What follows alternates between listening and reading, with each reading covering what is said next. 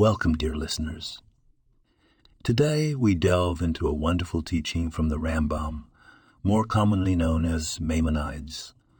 The Rambam, in his Guide for the Perplexed, teaches us about the importance of balance in life. He introduces us to the concept of the golden mean, the idea that virtue is found in moderation and balance. This concept has a powerful application in our everyday lives. Imagine, for example, you're walking a tightrope, lean too far to the right, and you'll lose your balance and fall. Lean too far to the left, and the same will happen.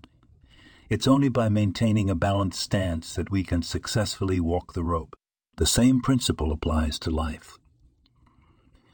We need balance in everything in our emotions, our actions, our relationships, even our commitment to Torah and mitzvot. Too much or too little of anything can lead us off balance and away from living a virtuous life.